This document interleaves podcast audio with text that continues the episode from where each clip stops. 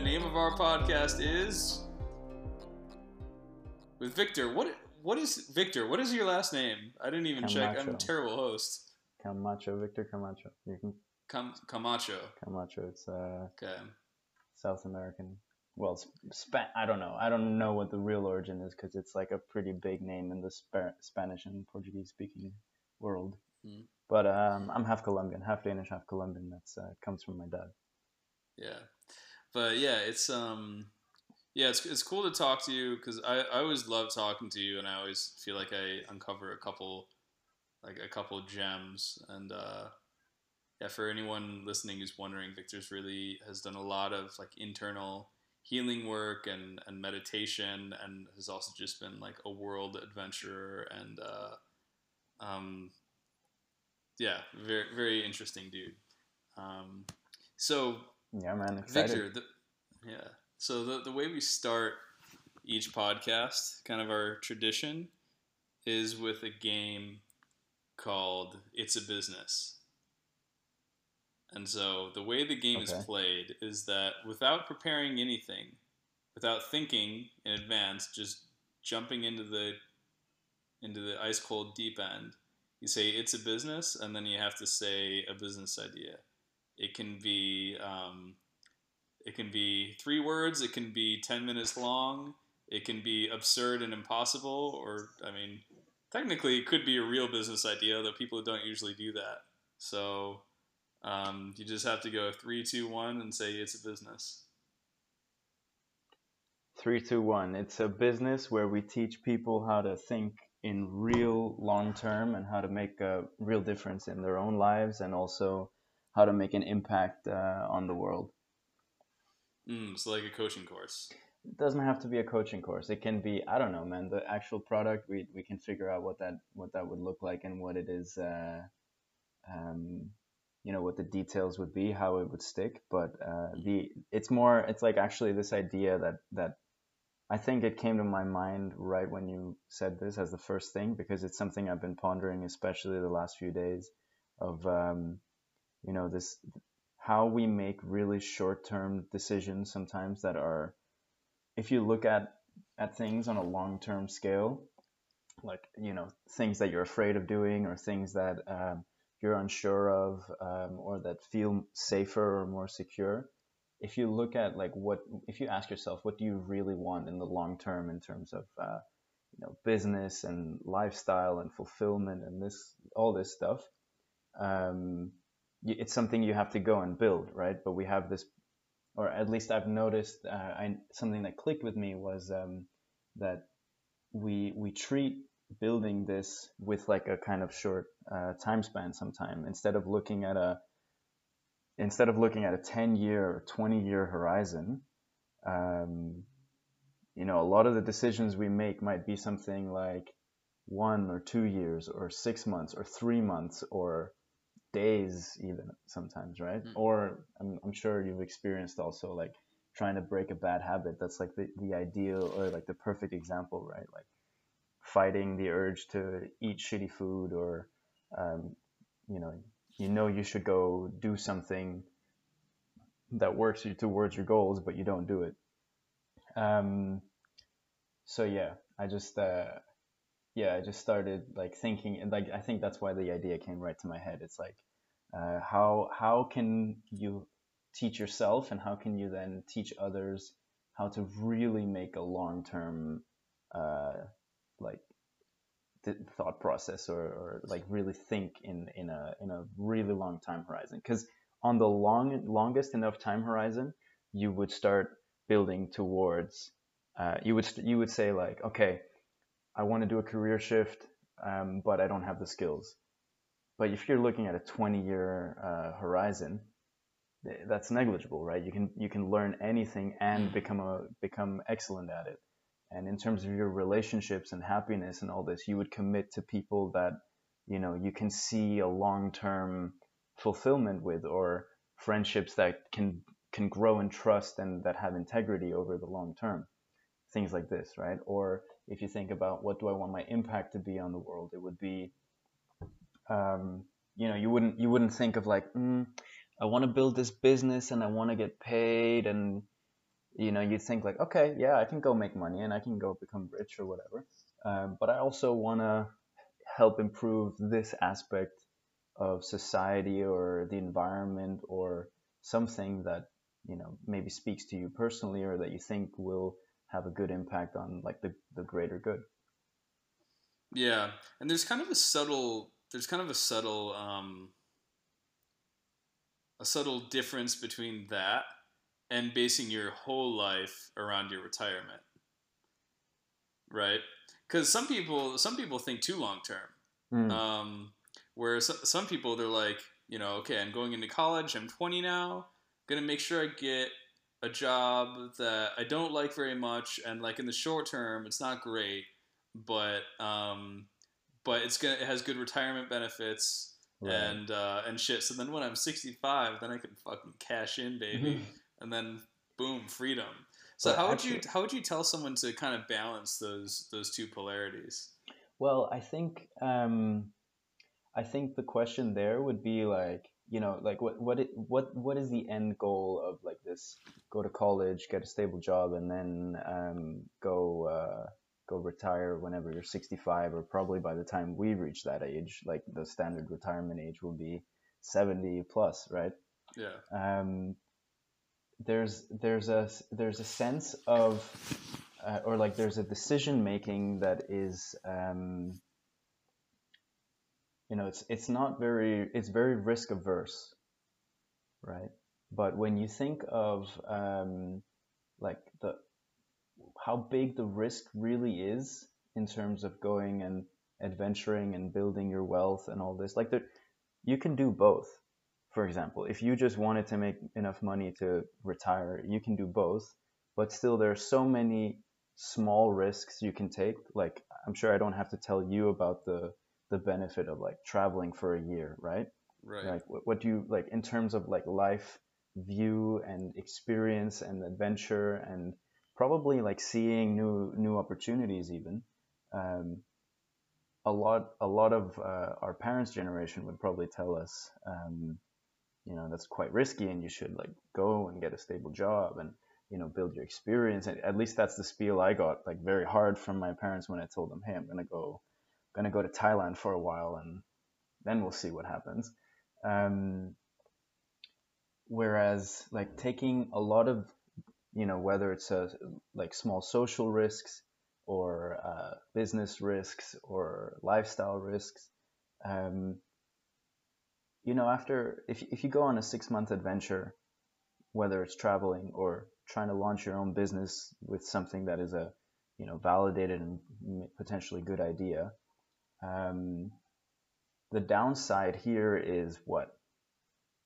You lose a bit of money maybe um, maybe you start from like you know you have to you you you end up in a place where you have to bar, you know work in a bar for three months until you get back on your feet or you move in with your parents for a while or you, you crash on a friend's couch for for some time. I mean that's like the absolute worst case scenario for a lot of people right? Um, mm-hmm. whereas the upside is 10 20 50 100 1000x depending on what you're doing right? If you're launching a business like you just have to hit the gold once and then you win, right? Or if you go travel, um, you you know you you get all of this adventure and this experience, um, and then even if you come back and you don't have that much money, like you you can build it back up, right? So it's yeah. it's like about I think the like telling or like the question about retiring, reaching retirement is um like is that the life you really want? Like you really want to spend the next 50 years, you know, having this safe bet when the when the other game you can play is like not even that like it's not even that bad of a deal. You know, if you play the game, right? You roll the dice and worst case scenario at a quite low probability, you're out of it in a few months. Best case scenario at a pretty high probability, you get adventure, money, experience, growth, you know, all of that. Yeah, you know, it's it's, it's interesting because um, people like there there are people who you know think of themselves as truly long-term thinkers, and so they're planning entirely for their retirement and what happens after they're 65, but they don't realize that the actual they don't realize the actual like length of that um, because if you took out two years god forbid of that you know 40 year journey um, to fuck around and go to thailand and uh, like try and start a business and do some high risk activities you could crash and burn and then have you know very little after that and um, and then you still yeah. have a 38 year journey ahead of you like it's very small percentage of that time is taken up by by risky factors. Yeah, um, yeah, exactly. And if you like, if if your aim really was to, you know, let's say let's say you go into into some corporate career, if you if your aim really was to reach that point where I'm at a high high paying you know position for the on the corporate ladder, um, and I'm stable, you you can reach that anyway within a relatively short you know time frame like you know I, I see people that that are becoming directors or whatever depending on how hard they work and how ambitious they are between you know some people do it in five if they're maybe exceptional but even if it's in 10 right that means that that 38 or 40 year time span means you could do do a new career and reach like a high high level um, on the ladder uh, multiple times over mm-hmm if you were so yeah. inclined. So okay, so how how old were you when you went to Thailand? Uh, it was shortly after university. So I'd, I'd graduated. It was like I was 22, 23, I think about 23. Okay. And your, and your parents were not into it? Um, no, obviously. Well, I'd gone to university and I'd, I'd just graduated and I, um, I actually moved back home uh, I studied in England and then I moved back home to Denmark. And then while I was getting on my feet, I uh, I moved back in with my parents, and then I got a job, uh, you know, some en- entry level data analyst kind of role. Um, I didn't particularly enjoy that job, um, but I was I, I already knew because I'd been doing Thai boxing like very passionately and ambitiously for three years uh, at university, and I, I ended up uh, competing professionally in, in England as well. And um, I'd gone in my summer vacations. I'd uh, saved up and gone to Thailand to train there for uh, a month at a time, usually.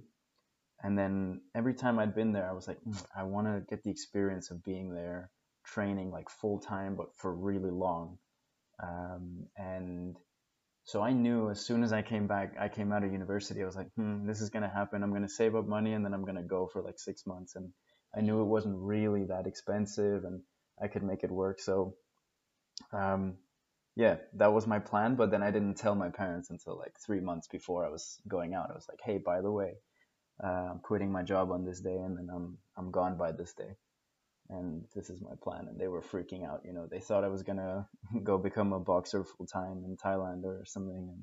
And mm. uh, yeah. What was what what was the school like that you went to? Um, was it was it catered to, to foreigners or was it like a local deal? Um, yeah, it's a good question. I mean, in Thailand, there's a big uh, there's it, there's almost like a big tourist industry now around uh, foreigners going to train there. So yeah. you actually have to be a little bit uh, like do your research and and make sure you reach you go to a quality place. Um, but I I was lucky enough that one of my my my trainer in the UK, his uh, his original trainer had a very good relationship with um, a kind of old school style gym in Thailand, um, where he had trained himself and his trainer had been out there and stuff like this. So I got the chance to go and train there for a month during my summer holidays between university. Mm-hmm. Um, and it was really, I mean, it wasn't authentic in the in the way that um, in it wasn't fully authentic in the way that like the life that the boxers live from you know they they start training from the age of typically eight or something often and then they're they train as a way to get out of poverty and then they fight their way out of poverty so it's actually a really, really hardcore experience. Oh. Yeah, sorry, just. Just so, just so you know, I'm uh, recording a podcast with Victor, but it, it's not like the uh, not like the business one. If there's noise going on in the background, it's cool. But uh, so you know. Maybe the sugar will come soon. Make some noise. oh yeah, that'd be. I'd appreciate that background. Okay. This is all coming um, um, cool. So, so you said that this this was like It, it was Like an that's authentic tr- experience in the sense that the the training regimen and the schedule and the intensity uh, was probably or is the same as you know fighters would get out Mm. there, um, but you know it was still like I guess I, I think it's impossible to really really as a foreigner unless you grow up th- or like not even grow up there but unless you really commit to being out there for a long time and I think nowadays it's you know if some years ago maybe but now I think it's really hard to to to get this like this fully authentic experience that a, a Thai kid would have um, right. but uh, So what was what was the what was the training like? Was it like I I- when you talk about this, I'm imagining the training being extraordinarily intense. It is. It is. It's um, like all you do is sleep, eat, and train. Basically, you train twice a day. You wake up. Um, I mean, the, each gym has their their own little regimen, but uh, often it's like three hours of training um, per session, um, which includes a run. Could be somewhere between 4K to 10K, depending on how seriously you're training or, or if you're fighting or whatever and then um, then you'll usually do like shadow boxing for for some time and then pad work where the trainer is like you know working with you one on one and you know watching your technique and and correcting you and and stuff like this. Um, and yeah then that goes on for I mean again it depends on the gym and the the, the setup but often it's something like three to five minute rounds times 10 where uh, you, finish your pad work. Uh, then usually do some clinching. Clinching in, in thai boxing is um, it's like you can think of it as stand-up wrestling you're allowed to basically grab each other um, in a way that you're not in traditional boxing. You're allowed to grab each other and hold on to each other like around the torso around the neck and the head. Um, and then it's it's like a it's a really beautiful art actually. It's, then you you can grab each other and try to throw each other or grab each other and and knee each other. Um, so it's a lot about like you have to be really strong but also very balanced and very coordinated uh, because obviously as soon as you lift your leg to um, to knee someone you're only on one leg so then it's easy to get off balance. and so there's a whole like um, ju- stand-up jujitsu esque uh, essence to it. It's uh, probably one of my favorite parts of, of Thai boxing. And Thai Thai boxing is just it is a badass martial art, right? It's like it's uh it's very intense. Like it's a striking martial art. Um, Yeah. It's uh you know jujitsu is like very uh patient and like not like not not ex- an extremely violent form, but like Thai yeah Thai boxing is like um yeah very very intense. Did you did you ever have like were do you wear pads? Do you wear a helmet or, or pads or anything to protect you? For fights, you mean? Yeah. Um, in the traditional uh, in the traditional Thai rules in Thailand, no, you don't. You have a pair of gloves. They'll typically be quite small, eight ounce, maybe ten ounce. Um, and then you don't have shin guards. You don't have uh, any headgear. Nothing. You have well, you have you have a cup protecting your uh, your balls, and um, and you have a They mouth it's guard. for important. you They know to- it's prioritized. exactly. Fuck the head. Balls stay. Exactly, and then you have a mouth guard to protect like your teeth, something you can bite on, so that you know if you get punched in the jaw, your teeth don't clatter together and, and break. Um, yeah, no, in the in the traditional in the traditional uh, rules, you don't have any other protection. Is um is that is that what you did? Yeah, I so I, I had a couple of uh, I had a couple of fights like that. Um, and uh, yeah, it's a it's an intense experience. But to be honest, like you train so hard before a fight. Like usually, um, usually a training camp will last. It's, it's probably like at the very very least four to five weeks. Um, mm.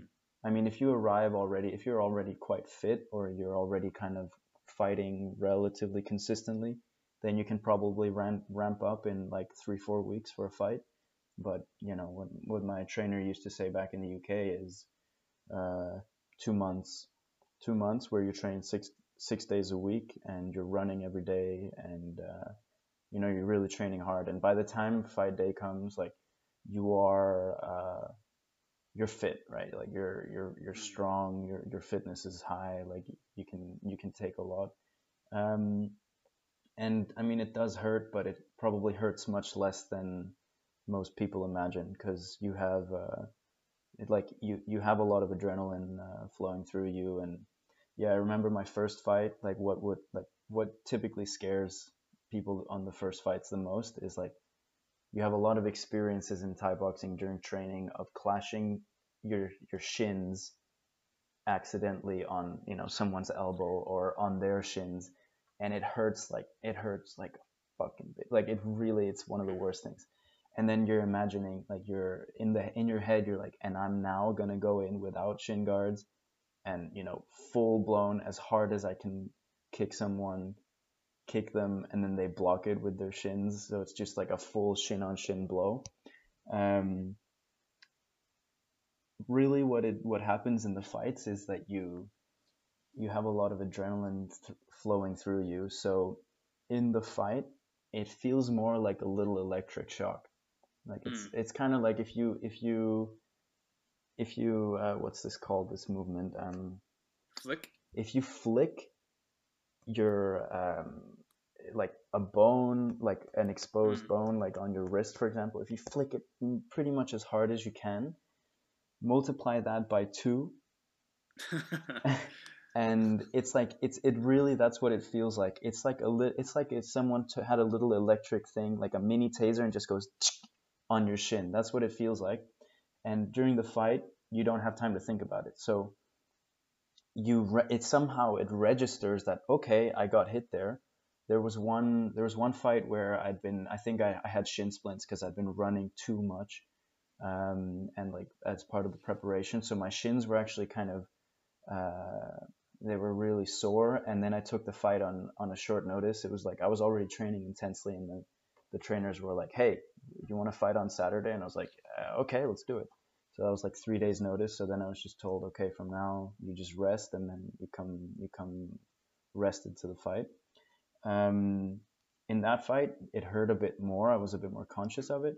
But to be honest, like even then, it's it really like there's just so much going on, and you have someone you know trying to like hit you that you don't really think so much about. Oh, that hurt my shin. It's more it jumps to the back of your head and um, like I, I, I remember a, a thought going through my my head in the fights where it's like aha i'll feel that tomorrow. And you do you yeah. you you discover so many little bumps the next day and the days after where like oh i don't even remember getting hit there but like that uh, like weird spots around your ribs and your shins and legs yeah.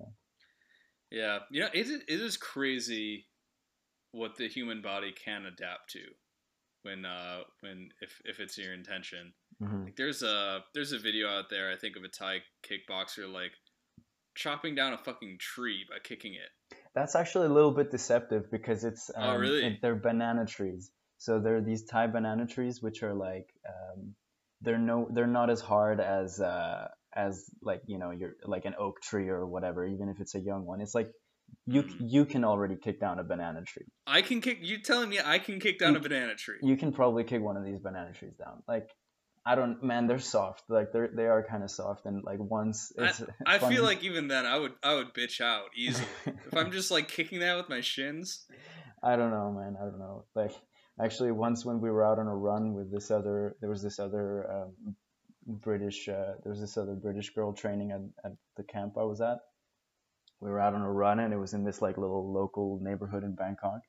and we saw one of these banana trees, and you know, she goes like, ah, yeah, yeah, I, can kick it, I can kick it, and then she like kicks down the tree, and we forget about it. We run, we run back, go to training, and all this, and then like the the head of the the camp at the time, he comes and he's like, who kicked down tree? Mhm. and then some apparently some of the neighbors they complained because it's actually uh, you know someone was getting their bananas from that and they were like what the fuck? These westerners just came and kicked down the tree.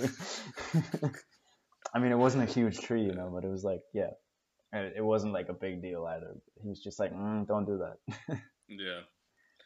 Um, what about what about those videos of like uh, monks just like getting pummeled in the balls and uh, not reacting to that? i i don't know man. I i don't know uh anything really about that. I think that um that's not something in thai boxing. I will tell you though like there is there is an effect that starts happening after a while from training because during training you get so many little dinks as well like little dinks and bumps everywhere and like in the beginning your shins they they bruise a lot. After a while it's like your body adapts and they just don't bruise. Um and uh yeah. And like if you, if you if you're training a lot you know when you stub your toe on on a table or or something it really hurts. There's, why is it that that thing Mhm. hurts so much? When I now that I haven't been training for a while that stuff really hurt like when I stub my toe it's like oh fuck that stub my toe. But when you're training it's like you stub your toe you're walking around in, at the house you stub your toe and it's like ah and then you get over it instantly. You're like ah yeah whatever. Because you're just used to these little little things.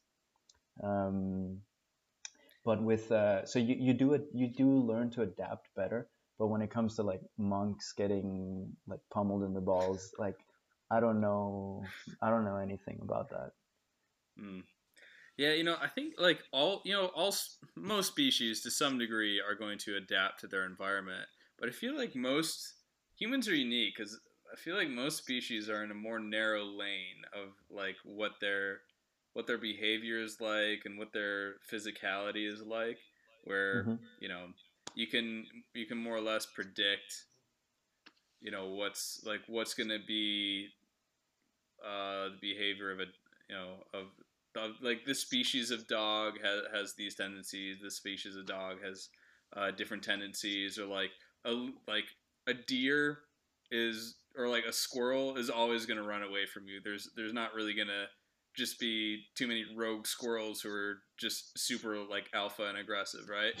But right. but hu- but humans are are so like um our our bodies in just a very sophisticated way. It's like it knew that we were going to be living in all different kinds of environments um, and be like nomadic, moving around. Sometimes it's super fucking cold. Sometimes it's very hot and arid and Mm. our body is just in a very sophisticated way saying like all right this is what it's important to allocate our precious resources and energy towards right now like this person is fighting a lot and it's counter and it's counterproductive to this person's survival if uh, if we don't regenerate um, from like bruises and and stubbed toes Yeah, yeah. and uh, and hits really quickly. But this person who's not really doing that, it's not as important for that regenerative regenerative regenerative effort to take place.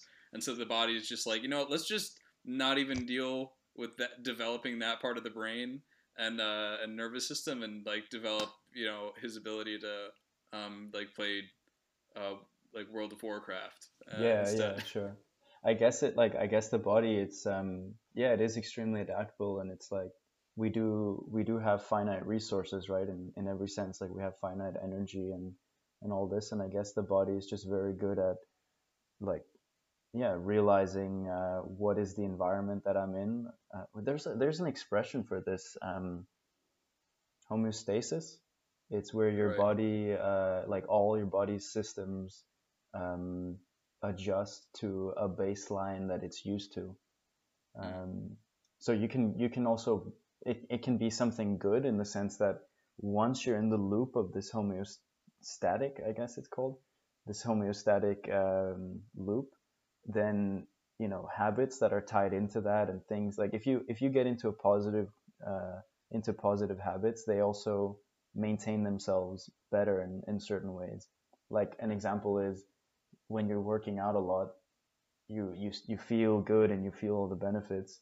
Um, as soon as you stop doing that, I don't know if this is like necessarily like your your body's biology, but for me, I definitely realize that I get more more restless and I get more um, like I feel an itch to to go and and train, right? And it's like a really positive loop. But you can also be in a negative loop of uh, your body's used to eating crap and you know consuming fast foods and sugars and all this other stuff that um, isn't you know long term good for you but it's hard to break out of that cycle because your body's used to working and has has like built its systems to be efficient with with uh, with that fuel right? Um, so yeah like it's it is fascinating this topic like humans are extremely adaptable. Yeah and let's see. You've you've also done a vipassana meditation retreat right? Yeah i've, I've sat multiple retreats. Um, it's funny it's a funny story actually related to the thai boxing because um, i had gotten into meditation uh, in the year that i had gone home to my parents and um, yeah, I I I started reading about it and I I started trying it a little bit and doing some guided meditations and somehow or another I stumbled on uh, vipassana retreats as well, like at some point reading online and um, I wanted to do it and then I like you know I, also looked it up and I saw okay there's some in Thailand and I signed up for for a retreat there while I was out there training.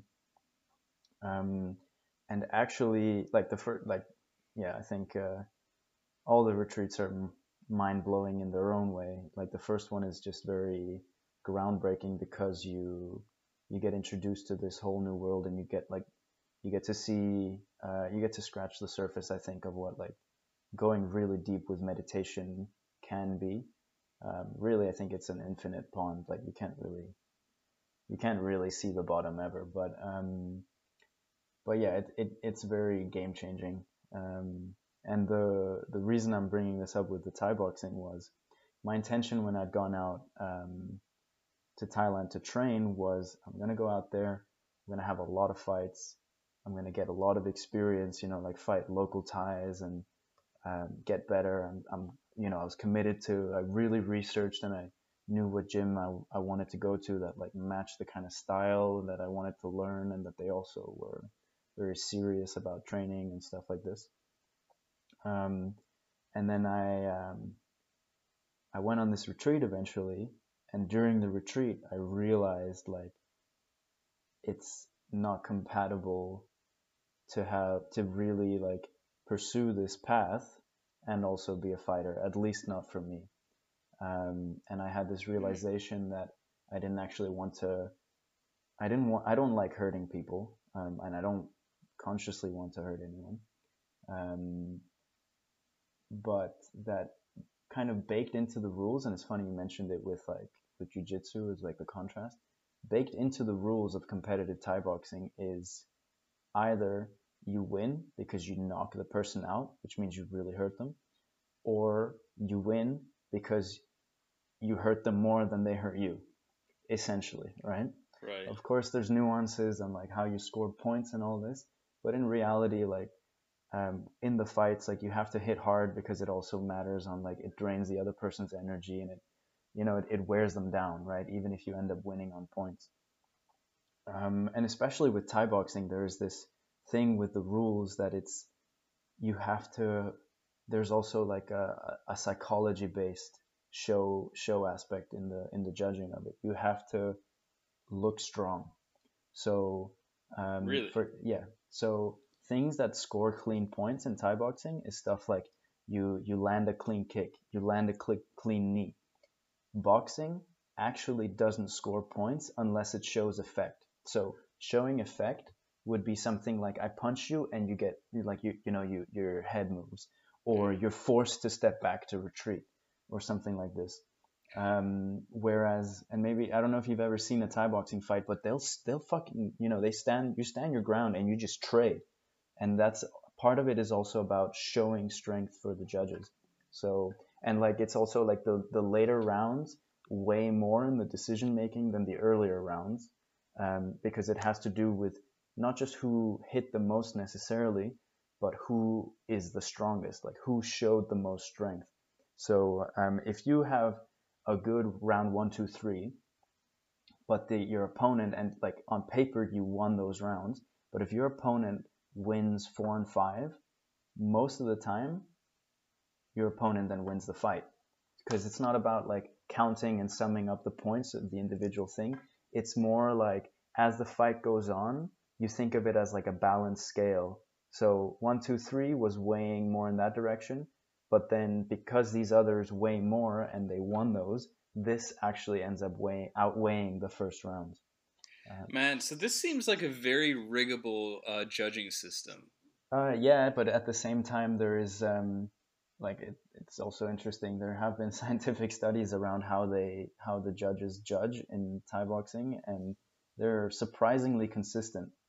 Like there is really it takes yeah it there is some rules and you get some feeling and of course there is a bit of like um, there is a, a sense of who uh, like you know there might be some bias um, but overall like judges like when they've when they've tested them like just analyzed the data of like hundreds of fights and looked across them they they've always been like it looks very consistent. That's not to say i'm sure that there's like plenty of corruption around it because there's also uh, you know there's um it's a it's a huge industry with like betting in Thailand and like betting on fights. Um, but uh, yeah it's it's a judging is hard to explain. Um, and it took it took me you know a, a couple of years also with like my trainer like really like explaining it and like showing and like during fights that we we'd watch. Um, you know during in between the rounds I'd I'd like you know uh, I'd say like okay I think it's leaning more towards this person or that person and over time you know also with with trainers and other experienced people explaining it to me um, and then seeing the outcome of the judging it's like okay I can see why this was given to this person in this in this situation um, and not to the other guy um, mm. but yeah but there there so there are like there are clear like okay when when you uh, hit someone with a certain amount um, yeah it's like they're clean points versus if you um, if you put some if you give someone an eight count which is like you know they knock you knock the other person down and then the judge like breaks you up and gives the other guy a break of like eight seconds and counts him getting that count automatically puts you like um, some points up in the fight. So there are some hard rules around how that is judged, but then there's also um, like some other factors that come into play and like you know maybe you got eight counted, but if you came back really strong, instead of it being a 10-8 round in the favor of your opponent, it now becomes a 10-9. Um, are the judges um, keeping track of who's in the lead, like in real time, or are they just tallying stuff up as they see it, and then at the end they they they go back and figure out who won. I mean, I'm pretty sure they write down some numbers each round, um, but it's like it, it's again, it's not a question of how how is it judged or like you know, was it 10 10 10 9 10 10 and then they sum up the the thing in the end. Um, it also it is factored into like um, you know, then if, if someone ended really, really strong, even though they were behind and had a huge fifth round and all this kind of stuff, that's the kind of thing that can bring them back in the fight. Mm. So like the the so the fighters can like you get to the the last round and they can be done and they could not really have an idea, a clear idea of who won that. They have to. Mm, no, like you'd see it, right? Like you, if someone if someone you know if someone has a big four, first four rounds, um, you do you, there's a bit of a mountain to climb in the fifth one, then, okay. right? Um, but if like you know they come what if, back, but if and, it's a close match, like they might be at the end and and like even after the final bell is rung, they might not know who's the winner. Um, I mean, they are they are keeping they are keeping track to some extent of like how many how how well are they scoring because it's not just a matter of like oh did I hit you a few times but if you if you land uh, like really clean hits um, or you throw your opponent really well uh, or off balance them um, you know or, or count them then these are all very clear points they're all very clear scores Hmm. You know, it's it's funny. It's funny for me to imagine this because I don't watch fighting very very rarely, um, and so to me, if I'm just watching them fight, I'm just like, I'm just seeing two guys who are Mhm. fighting each other, yeah right? And it's the like for someone like me, the scoring is so much less clear than in basketball. Where Yeah, in yeah, yeah. basketball, I'm just like that either went in or it didn't. yeah yeah So yeah. it's either points or not. And Yeah. uh, yeah, so it's, there's a subtlety to it for sure yeah and i think a lot of people also get tripped up like um you know they if they're not aware of the the thai boxing rules if they then watch um a thai boxing fight where like the classic example is you'll have a westerner who is also more boxing like leaning towards more boxing and boxing influence and then you'll have the thai guy which will typically um, be more of a kicker, a near, and less focused on the boxing. And that also comes out from like the schools or the systems that they've been taught in, right? That in traditional Thai boxing, boxing, like physically using your punches, only gives you points um, when you show effect, right? So Mhm. um, I, it doesn't mean that there aren't boxing schools or or, or uh, styles that are boxing heavy here or in Thailand um, but it's more that uh, I guess because the points don't favor it, people also didn't train it as as hard. So the tradition and the like culture around it has been much more around like the kicking and the kneeing and the elbowing and the you know the the clinching and throwing and this kind of stuff. Whereas boxing, like you know, people that learn Thai boxing in the West uh, will often have influence from the boxing world because um, like west the western world is where like the like traditionally the best boxers have come out of it hasn't been like asia Hmm. So i think that's and and so what i wanted to say was like you know someone will be watching a fight and if they're not aware of the rules they might they might feel like ah yeah but like you know the the the western guy was on him all the time and he was like you know he's punching the shit out of him. But because it wasn't showing effect or the Thai guy was taking it and trading it with the right, uh, like with lots of kneeing, lots of kicking, lots of clean hits, um, he scores way more um, in Thai boxing rules. What, what has been, if you know, what has been kind of the most famous judging scandal in Thai boxing? Is there a clear example of that? I have no idea. No, I don't. I don't know. I don't know. I'm sure. I'm sure thought- it could exist, yeah. but I don't know. Yeah, I just kind of thought of um, like, like randomly in uh, you know, there's a fa- in the in football or or soccer as people in the states call it, Mhm. just a famous scandal. Uh, it's the World Cup, which 50% of the world population watches. Mhm. Literally three and a half billion people watch that, which is absurd in itself. And uh, I think it was South Korea rigged their game against Chile, like in the World Cup. Uh-huh. And uh, so they basically bought out the referees, um, which on a scale of the World Cup is gigantic Ridiculous, scandal. Yeah, yeah, yeah, sure. Yeah, they they buy out the referees, and then the referees are like calling yellow cards and red cards when uh when players aren't even like anywhere close to each other, or like they're saying like, "Oh, that goal didn't count for th- this or that reason," and then Right, Chile right, got right. knocked out. It was something like that. Yeah. Um, Yeah, I mean, So- I, I know that there's huge corruption in, in FIFA as well. So, yeah. Huge corruption. I mean, Um, think think of like think of also the business that it is to host the World Cup, and I know that there's just been scandals around like who gets uh, allocated it and when and why and all of this.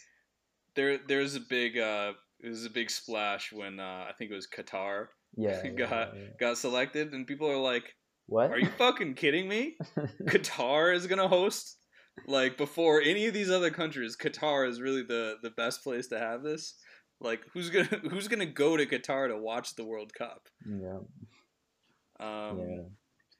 So okay, so you you did your vipassana, and did you did you realize right away that um, you were gonna stop uh, Thai boxing, or did you did it that take some time to grapple with? No, it, it was. Um, I mean, it was pretty immediate in the sense that I had had some insights during the meditation, um, and then I grappled a bit with like it was more like an I, an identity crisis I had because then I was like, shit, you know, like I'm really attached to, uh, you know, this is a sport that I've trained and I came all the way out here and you know this is what I came to do, um, and now I can't pursue that path. Then then then what like you know do I have to just give that up? And so it's a bit more like a an identity crisis I had, I would say, but I, I got over it in a couple of days. Um, Just a couple of days, really. well, well, yeah, it was more like uh, I don't know. The realization was just really clear and really deep to the point where it was like so black and white for me that I was like, Mm. yeah, I, ca- I can't pursue. Like it's just it's completely inconsistent with who I want to be. It doesn't work. It doesn't make sense. Uh, for sure, there were there were also a lot of other people at the gym that didn't understand, and I was just like, yeah, I'm just here training now. I'm not gonna fight anymore. And they were a bit like, oh, okay. Um, but to me, it was just like, yeah, it was it was really clear, and it's like, um, have you have you sat a vipassana retreat? Yeah, one. Okay. Yeah, so you you know that it's like it's all about observing uh, observing sensation and observing your own reaction to the sensations and and trying and essentially observing just non-judgmentally, not reacting Yeah.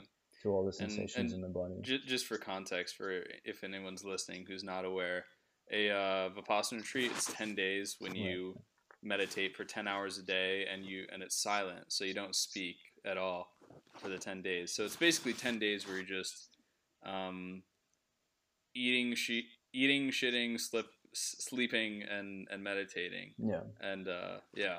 So it's it's a very intense meditation. it's practice. very very intense. Um, yeah, but like so so the way the the insights came to me was I was having flashbacks to specific moments in my fights where, for example, I would kick kick my opponent or something, and um, as I was having these uh, mental images flashing before me, I was also very acutely aware of all the sensations that were in my body, and I realized that the um, the energy that was that like the emotional energy that was going into generating this kick um, even if there was deep respect for my opponent and that's one of the beauties of this martial art is like you know you'll have these guys you know going tooth and nail in the ring and then afterwards they'll be hugging each other and you know like there's a deep respect for the process there's a deep respect for your opponent. It's like we both we're both warriors that we you know we came and we we tested it out against each other and win or lose like there's always a deep respect for for your opponent and and for like the journey that they've also had to go through and and and all of this. Um but like you know i was having these flashbacks to being in the ring and you know kicking my opponent or hitting my opponent and i just realized that um the energy that I was generating was not a wholesome energy. It was an energy that came from a place of like ambition in the wrong kind of sense. Um, and it was a it was a type of malice that I had. I was forced to generate a certain type of um, aggression that, at the core of it, aimed to hurt. Mhm. And that was the problem with it, right? That I realized I can still train this art, but I can't like I can't with a conscious mind compete in it because first of all like yeah like it it, it come like the energy that I've I'm, I'm training to generate and that I will be generating towards my opponent is not a wholesome one.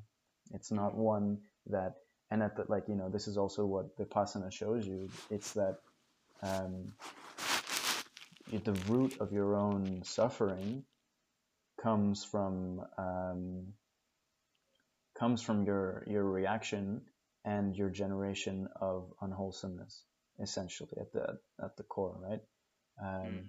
When you you realize very selfishly, you can say that at some point or another, you start to see that as I do um, as I do wrong towards someone else, if you know if I if I cheat them or if I hurt them or whatever, it might be that there's like a you, you might get away with it in the real world momentarily um, and you think that you get away with it over the long run but actually in that very instance you are punished at the deepest level because you realize that this energy is a is a root of my own suffering.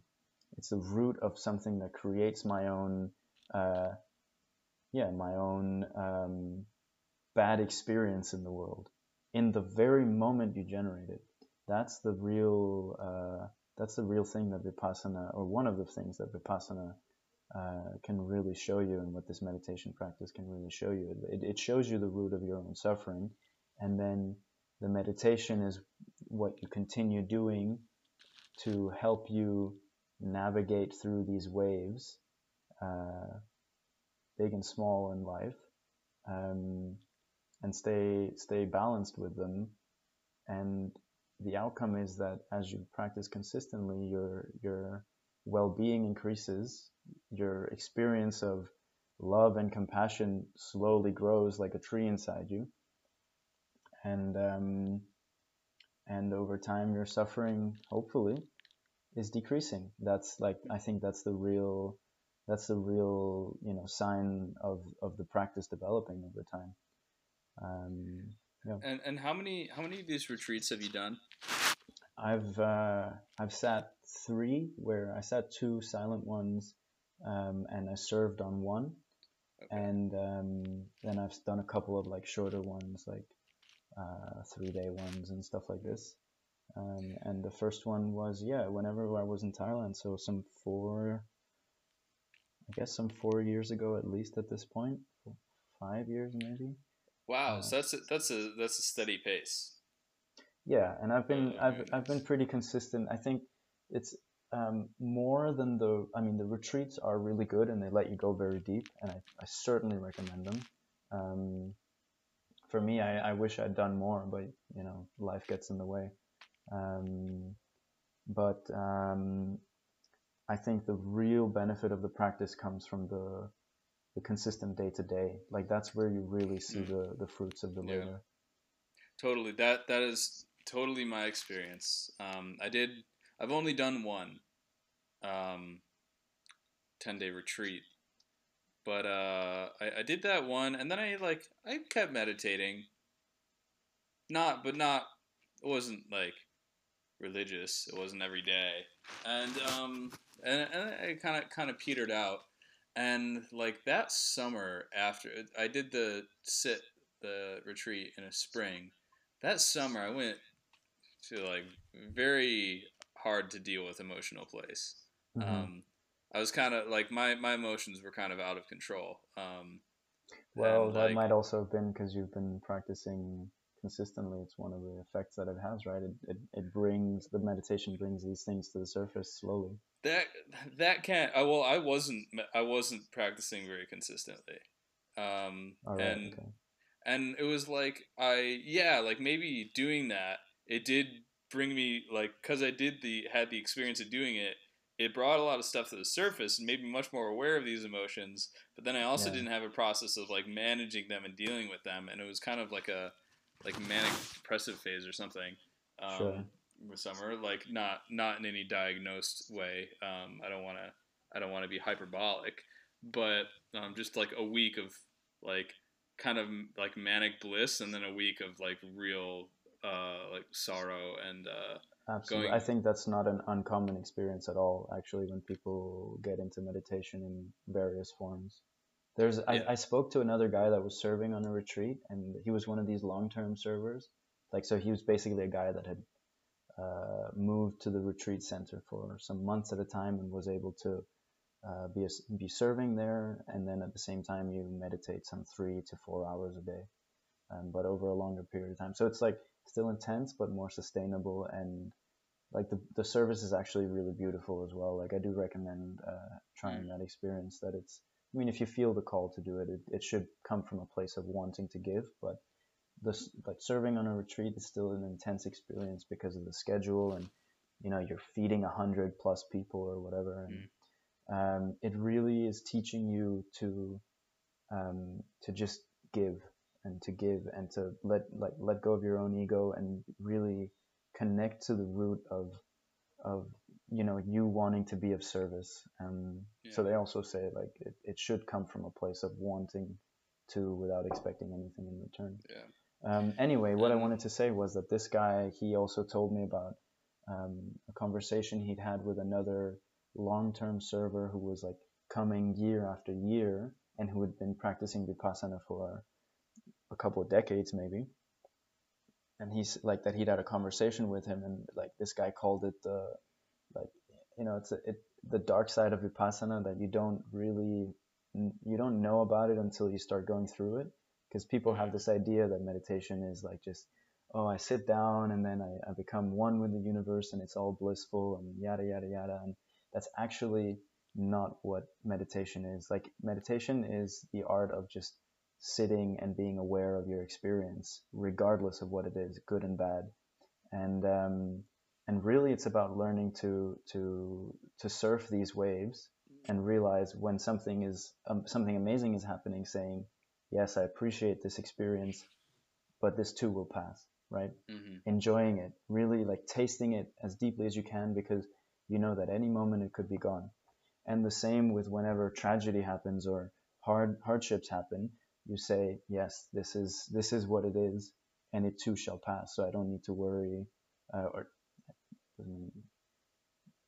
of course you, you should worry to some extent about your problems about fixing them but what i mean is the art is in being able to let go of it moment by moment and not create more suffering um, as these things happen right? But what ends up ha- what what what the experience is with the meditation practice is that over time it also develops your awareness um, to it, it develops your awareness to deeper and deeper levels and much more subtle levels um, to the point where you start having very you can start having very deep you know spiritual realizations or insights into your psyche uh, which can be really hard. And they're they're often identity crises of things about yourself that you have to let go of. And Yeah. you know in a sense it's an ego death that you're experiencing. So it is uh, in reality it's a, it is a hard experience. It's a positive experience on the other side right? But um, yeah. So you know it's not uncommon at all for people to start meditating uh, and especially when they do it consistently or if you do a retreat or if you have a, a good practice then um, suddenly you can have experiences of just intense emotions appearing or like you know depressions or whatever. And here the the art is to say breathe in and breathe out and this too shall pass and, and sit with it you know and that's the that's the beauty of it that you can sit you can actually sit sit it all away i mean it's not as easy as it sounds but Yeah, it was like the the thing that really, you know, I had like yeah, like once I started to meditate every day because I, I went through that really intense emotional experience, but I didn't have a way to sit with it and manage it because I wasn't Mhm. practicing consistently. Then I went to I did uh, like one day of vipassana where it's like you know six hour yeah like a Uh, refresher kind of day yeah yeah Very nice. refresher kind of course and um th- then I, I i felt so different after that and i was like okay i clearly need to be doing this every day. and i started doing it every day and i've meditated every day for the last five years or something That's and awesome. um that's so good it's yeah, it's, and it's been fantastic. And the the funny the funny thing about it is that I'm a much more emotional person now hmm than I was Yeah. before meditation. But it's because before meditation, it's like my psyche knew that I don't have a way to manage these emotions or to be able to handle them. So let's shut them off. And I was just had like a very flat emotional experience where yeah like not not not highs not lows it's just like kind of a kind of a numb a numbness and uh, then once i have like now that i'm capable of feeling those emotions and like not getting uh, destroyed by them. I feel them. I'm able to feel them much more strongly. Yeah, yeah, absolutely. I've I've had the same experience. Um, it is like you you become really you come much more deeply in touch with uh, with yourself, right, and with your experience and with your how you are experiencing the world, and you notice how so many subtle little things are actually constantly influencing you physically and and uh, emotionally. Um, yeah, I I would say actually that like I feel like I've developed into a much more sensitive person uh, since practicing.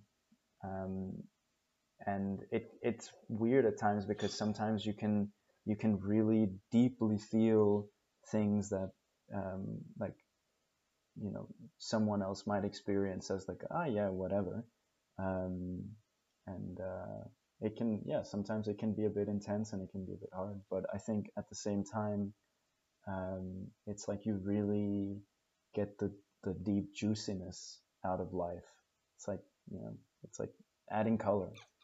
But it also means that like in my experience is that you also you experience the good you appreciate the good and you, you have i've had much more um, much deeper experiences of joy and fulfillment i think as a cause of my meditation practice. But also whenever there's been tragedies or losses or hardships um, i also have very very acutely felt the emotions of uh, of these experiences and that is that is also hard and that is also part of the practice i guess that you you learn to surf these waves as they get bigger and bigger and bigger.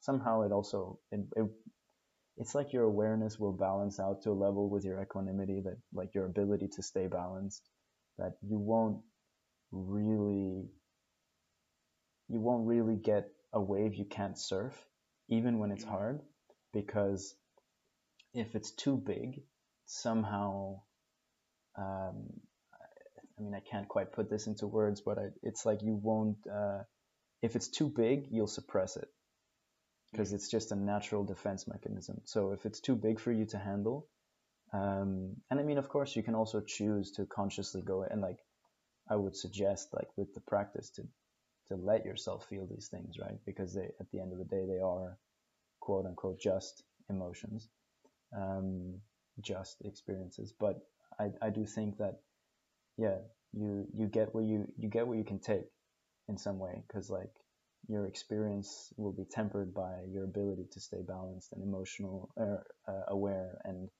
this feedback loop won't uh, it'll it, it like spirals up but it won't uh, it won't throw you a curveball you can't handle even when it's hard at least yeah. i don't think so do you notice any um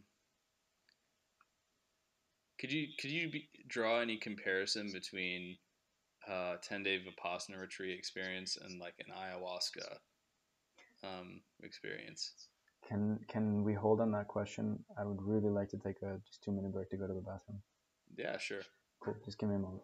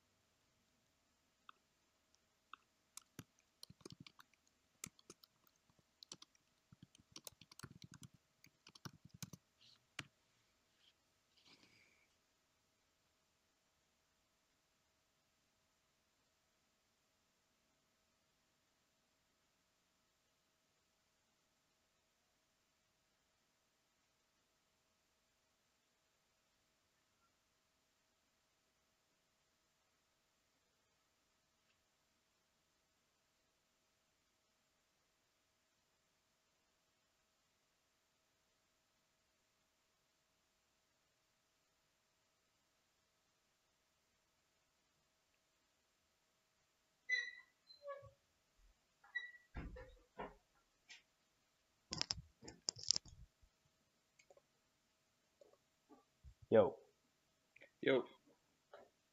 cool. Sorry about that. Uh, I drank a ton of water like straight after training, and I think now it's like it all started going through my system. I was like, ooh, suddenly got to go a little bad. Um, cool. Cool. So the question you asked, drawing yeah. comparisons between a 10-day Vipassana retreat and uh, sitting an ayahuasca retreat or an ayahuasca ceremony. Right. Um,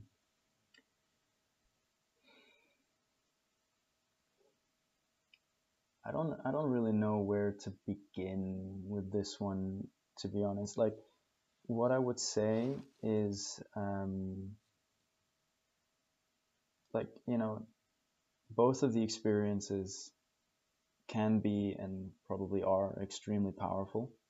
Um, I feel I feel more like um, the meditation practice is to me to me my meditation practice no matter you know no matter what I, I feel like that's like my core like that's the core practice. It's what um, really is helping me uh, day by day week by week year by year surf surf the waves of life right? The ups and Mhm. downs and manage them really well and man or manage them better and better i hope. Um, and it's what i think over the long term you know is what what trains it trains like your compassion and your awareness and and your ability just to to to be conscious in the world. Um, and i feel like my meditation practice is also has also helped me stay aware and be more aware of things that happened uh, during ceremonies uh, during ayahuasca ceremonies. I mean, I've only sat two, so I can't I can't say that I'm an expert by any means, and I, I don't pretend to be. And it's a it's a world that I it's it's a yeah sitting with plant medicine is definitely something that I, I also want to explore more of um, for sure what what I got the feeling from experience from my experiences with ayahuasca is that they ayahuasca can go very deeply to the root of something that's holding you back energetically or that it, it's some energetic work that you need to do. And um, yeah it heals you. It helps to let go of uh, of things that you know I, I'm sure that I have a feeling that a lot of things that I wasn't even conscious of um, just were wiped away. Mhm. Um, but uh, but yeah, I mean, it, it isn't. It I don't. I also don't think. I think it's a not a good attitude to approach the ceremonies with like, I'll drink a few cups of this and then I'll be enlightened or I'll be healed or I'll be whatever. yeah. Um, what I experienced with uh, with ayahuasca, I definitely was yeah it's something that you then have to go and integrate and apply in your life. You might be shown things you might have visions of things um, but that doesn't mean that you you know it might help some of these homeostatic systems readjust but i also believe that a lot of these you know your habits and your mindsets and things still need you still need to adjust and change and integrate that and make that part of your being um, afterwards. And I think this is also where a meditation practice hugely helps with, uh, you know, helping you have that, train that moment by moment awareness so that the things that you were shown or things that you experienced during your ceremonies will, as they, the lessons surface in an applicable way in your day to day life, you learn, you, you start noticing these moments more and you know, taking the the decision that is um, the wholesome one or the correct one. Yeah, my experience with psychedelics has always been that speaking about well so there's a difference between my experience like how I tend to experience LSD and how I'll experience ayahuasca although I've al- also haven't I'm not hugely experienced with ayahuasca um, where LSD it gives me a brief um, brief access to my full potential. Mm. brief access to my full creative potential, to my spiritual potential, to my potential capacity uh, to love others and to feel um, a sense of communion and community with um, with non-humans uh, and with nature, and um, but that is it, it gives me it's like it's like it opens a door and says like hey if you find the key this is where you'll be. But okay we're gonna close the door now. And um and the the effects of it do like i mean ha- it has had lasting effects oh yeah, but- 80% of the effects from LSD have, for me, fade. Um, and it's the the meditation is what uh, is kind of my vehicle to uh, as I'm on the scavenger hunt for that key to open that door. Um, it's uh, it's kind of the vehicle that I drive uh, to to get there, and um, and like a combination between meditation and life choices, like going on an adventure to India, uh, or you know traveling, or doing something crazy, or learning a new skill. Like those are those are also vehicles um, for for that growth to help access my potential. Yeah, absolutely. And then like ayahuasca is like it um, exposes things that are going on on inside me that I may very well have never found through meditation. Um, but it it shows them to me, Mhm. and then same thing as with LSD is that it's a it's now that's a project for me to work on. It's not a solution, although certain like certain things are do have a lasting effect. The same thing where eighty percent of it is stuff that I need to earn after I've found out about it. Yeah, yeah, yeah, yeah. It's it's like um, I think the like I I always think of uh, psychedelic experiences, and maybe we can put ayahuasca into into a psychedelic experience, even though I'm, I'm not. I've heard that some people uh, say you shouldn't call it psychedelic. Um, All right, But they're you wrong know what I though. it's, it is. um, but yeah, um, in in the way that, and also okay, maybe maybe I I won't group ayahuasca in this one right now, but Mm. let's say like if you have a you know uh, a strong dose of LSD and and you uh, you have some pretty like uh, deep insights into you know the nature of reality or your life or whatever it can be a little bit like uh, being thrown through a brick wall right and you Yeah. you break the brick the brick wall hurts you and you're you're broken on the other side and you're like you're you're disoriented as you come out of the experience and it's intense um, and you're trying to like you have to like pick up the pieces afterwards somehow and like integrate that and put it all together right? Whereas meditation i see it more as like it's the approach of crossing the wall where you take a brick down brick by brick and then you just step through the hole um, and then you gently put it back in place right? It's it's a more it's a slower and like longer process but it's it's cleaner somehow. No, cleaner is maybe not the right word but i think you know what i mean right? Like that it's um yeah that the the psychedelics can be a super intense way of experiencing it whereas the meditation can be a like softer and more gradual way of uh, of having these insights and these experiences. You know, And, uh, your yeah. um, your description of that wall, it, it just reminded me of these uh, temples in India where they're carved out of the mountain. And so, like, the way most, uh, say you're building a church, is like the way you'd build that is say, okay, let's design the way this church goes. Here's a spot where there's nothing, and then let's build the bricks and then put all the structures in place. Uh, instead, they were was, they took kind of more uh, like Michelangelo's David, David approach, where they see the temple inside of a mountain, and then they carve out all the designs and structures for a temple, including pillars and like uh, an altar and uh, designs in the walls and like a Buddha statue. They carve that out of the mountain space wow um, and over thousands of years. So, Wow. like these Buddhist monks living up in the mountains, someone, some group of them started just standing at the mountain, and they're like, okay, you know what? We're gonna start uh, carving a temple into place here, and then we're gonna let uh, the next twenty generations uh, finish this. I I'm like that. That is an absurd level of patience and also Wow. coordination. Like, did they leave? Did they leave an architectural plan? Like, did they, or did they? People just figure it out kind of as they went.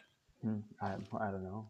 I mean, yeah, I mean, I've I've heard of uh, of of monks in all kinds of traditions having having you know crazy big projects like this as well, Mm. and um, I get. I mean, like the patience is also like a reflection of uh, of like uh, a commitment to the path, I guess, right? Like, yeah. um, yeah. Have you heard of uh, you know, like the the I think it's like Tibetan Buddhists that they'll uh, they'll make like these really big, beautiful mandala painting or paintings is not the right word, but like um, where they'll basically they'll put little colored pebbles.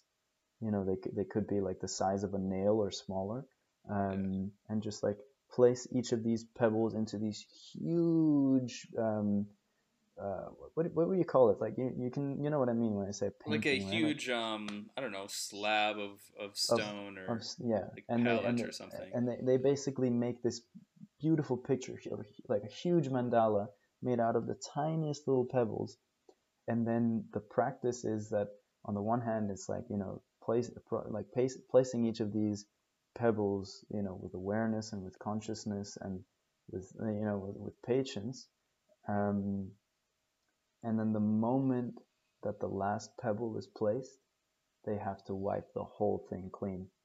Yeah. Because it's uh it's again like a practice of impermanence. Ah this this structure that i built this also is impermanent. And yeah. um yeah. Yeah with those mandalas they're spending like hours a day yeah. um, working on this design for like six months, and then uh, just getting it.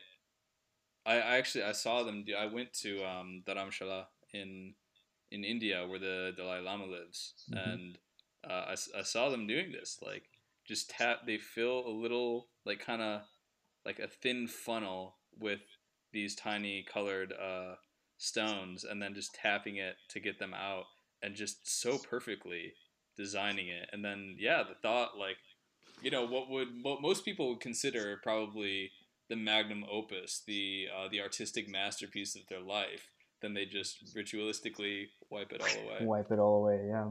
Wow. That's um yeah.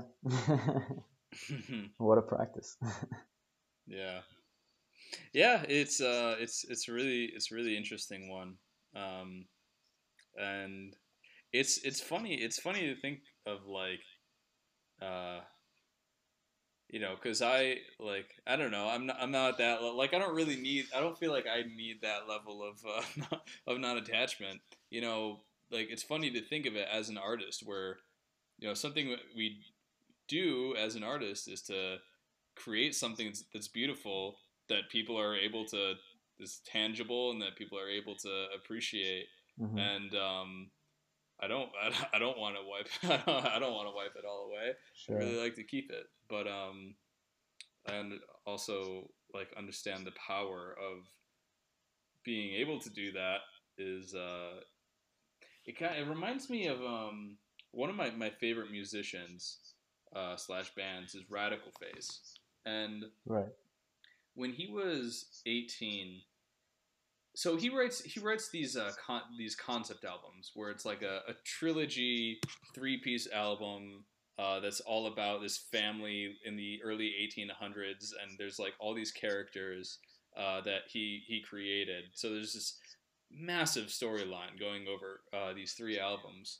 And uh, but before he did that, he wanted to be a novelist, and he wrote a full two novels on his computer, and then his hard drive crashed. oh yeah i think i heard this story yeah.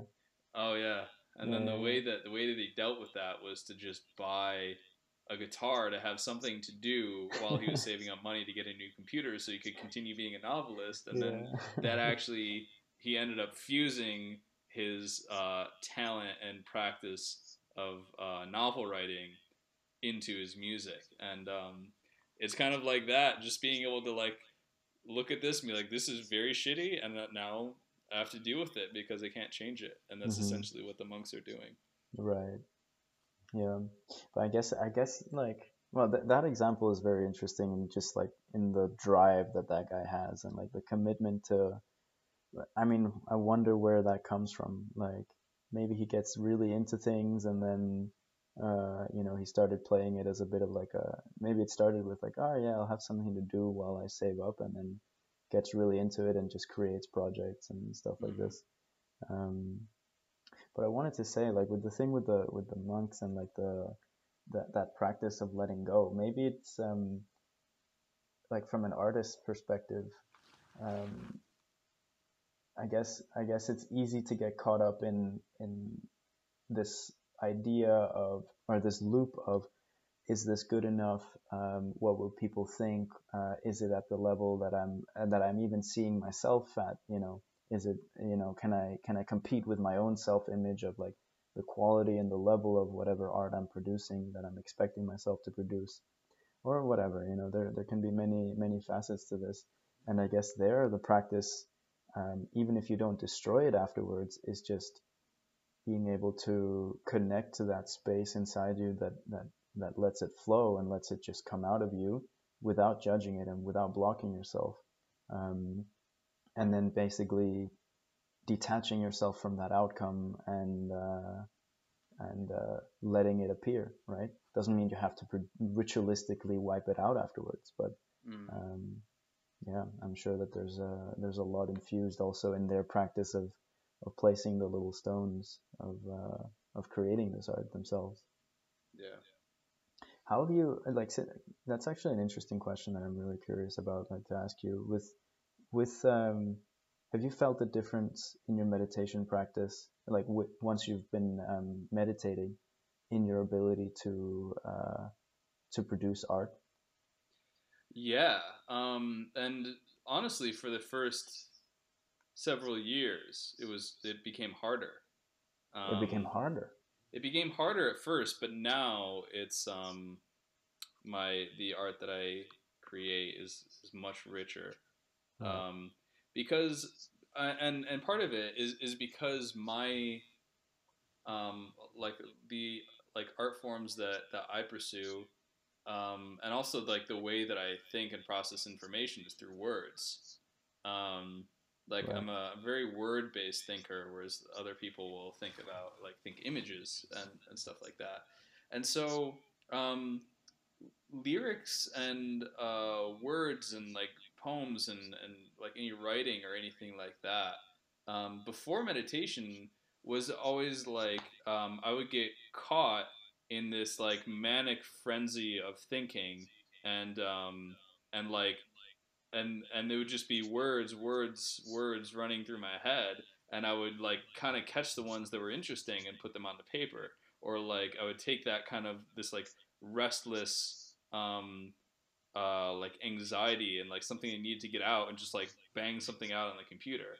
And um but then after like I started meditating and my my mind really quieted down I didn't have access to that anymore um Hmm, really. Interesting. And uh, then it, it actually took a while for then it's like my my mind my body figured out a new way to access my creative side where like n- now my, my process for creating a song is that i just sit down and start playing guitar and then i, I just start singing without thinking anything and the words just uh, just come out on their own and Wow. then occa- occasionally it just comes out as a song spur of the moment there's like nothing Mhm. planned and it's a very short quick process it takes like like so it, it takes like three to six months for a song to come out but when it does it's like a it's like a 30 minute to an hour long process Right. Wow, that is fascinating. Um, because I've I've heard like uh, I've I've heard about this phenomenon as well from other artists. I've experienced it, I think, in different ways, but I think maybe there's something um, much more tangible about the process of like producing a song or writing a poem or or you know like you you have something to show kind of at the Mhm. end like to to to describe to it's a result of this process that you're talking about right because i've certainly it sounds like you you're experiencing like flow states that, that where you're like you're you're you're just accessing all this preparation that happened in the background and then your subconscious just puts it together and like lets it flow out of you. Um, and yeah i can i've had this experience uh, specifically with art one time that i can remember. Um, like i say art in this traditional sense of like i was actually drawing um, i was I, I i i'd seen this like basic tutorial on how to like draw a little mandala thing um, and i just like randomly sat down and just started drawing it. And for the record like i would consider my drawing really bad. Like it, it's nothing nothing special right? Like it you know there's probably plenty of 12 year olds out there that draw better than me but i just drew this uh, this little mandala that just started growing and growing and growing and it grew into this whole page. And the process of just letting it come out it was it was as if it just came out. Um, Mhm. it wasn't as if it like i was consciously thinking like oh i should do this and i should do that. It was more like i guess because of the nature of like the mandala itself was like it the, the idea was like okay you just put a line here and then you connected with another shape and you connected with another shape. And then it started being this symmetrical thing that i then started like adding all kinds of like just randomness to um, until a whole page was filled up and it turned like and there was even like a bird like flowing out of it at one point and um, all these weird sh- cool shapes. And then yeah i just remember like being like huh that that thing just came out. Like it wasn't like i didn't i didn't consciously uh, decide what it should be. I just sat down and it came out through me. Um, Mhm. and yeah that was a really like like that experience actually sat with me or has, has stuck with me. Um, and and there's something that I, there is this kind of jealousy I, I feel like when when with the connection to to the art that like you know musicians and painters and and what have you have. Hmm Yeah, uh, it's, and and you feel like you feel like you wouldn't be able to repeat that. yeah yeah exactly i, I like yeah yeah i don't think i could sit down and try and draw that again and it would come out like the same but i guess that's also part of the process right It's it's basically the same thing for me every time I write a good song. Because the bad songs are not coming out of some flow state where the words are just coming effortlessly. They're like, whatever. I'm like just struggling through something, and hmm hmm eventually I give up. And uh, but the the ones that are good are like I'm like like I it, it happened it happened a week ago. I wrote like probably the best song I've ever written. Um, and it was like I absolutely if I, you asked me to pick up this guitar right now, I'd say there's a like less than 1% chance that I'm able to repeat that right now. right Um, but at the same time, maybe I maybe it is because I never know when that's gonna happen. Because I was just like I had just arrived in Kiev after I was living in my parents' place for five months during COVID, Mhm. and um, and then I had just arrived in in Kiev like a couple days prior, and um, you know, and there was like some emotions of being okay now disconnected from like the safety of home and like going out into the world and the world is a weird and different place Right. now than what than how I remember it. And uh, but when I when I picked up my guitar, I really wasn't thinking anything. I was like, I was my only intention was like, all right, I'm just gonna just gonna fiddle with my guitar, and I just started playing something and like some like I kind of hit some like hit some notes in the guitar. I'm like, oh yeah, that's pretty pretty cool.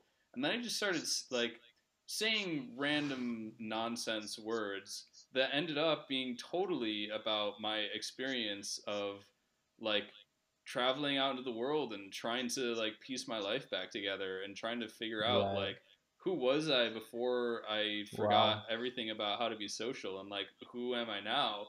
And wow, I'm like just a medium for expressing emotion yeah, and it, it just comes out like it comes out in real time without Mm. thinking about it at all. Um, and it's I it's such a fascinating state.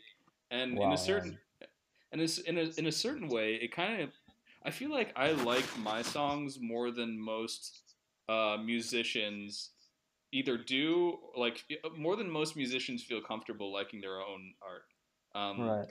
Because like if I write a good song, like I really like it, um, and I feel like maybe part of part of that is because it feels so separate from me. Where like I really, it doesn't feel like I put anything into writing it. It's like it was just there and I just happened to catch it, and uh, it doesn't really feel like mine. Um, but I I just happened to happen to make it.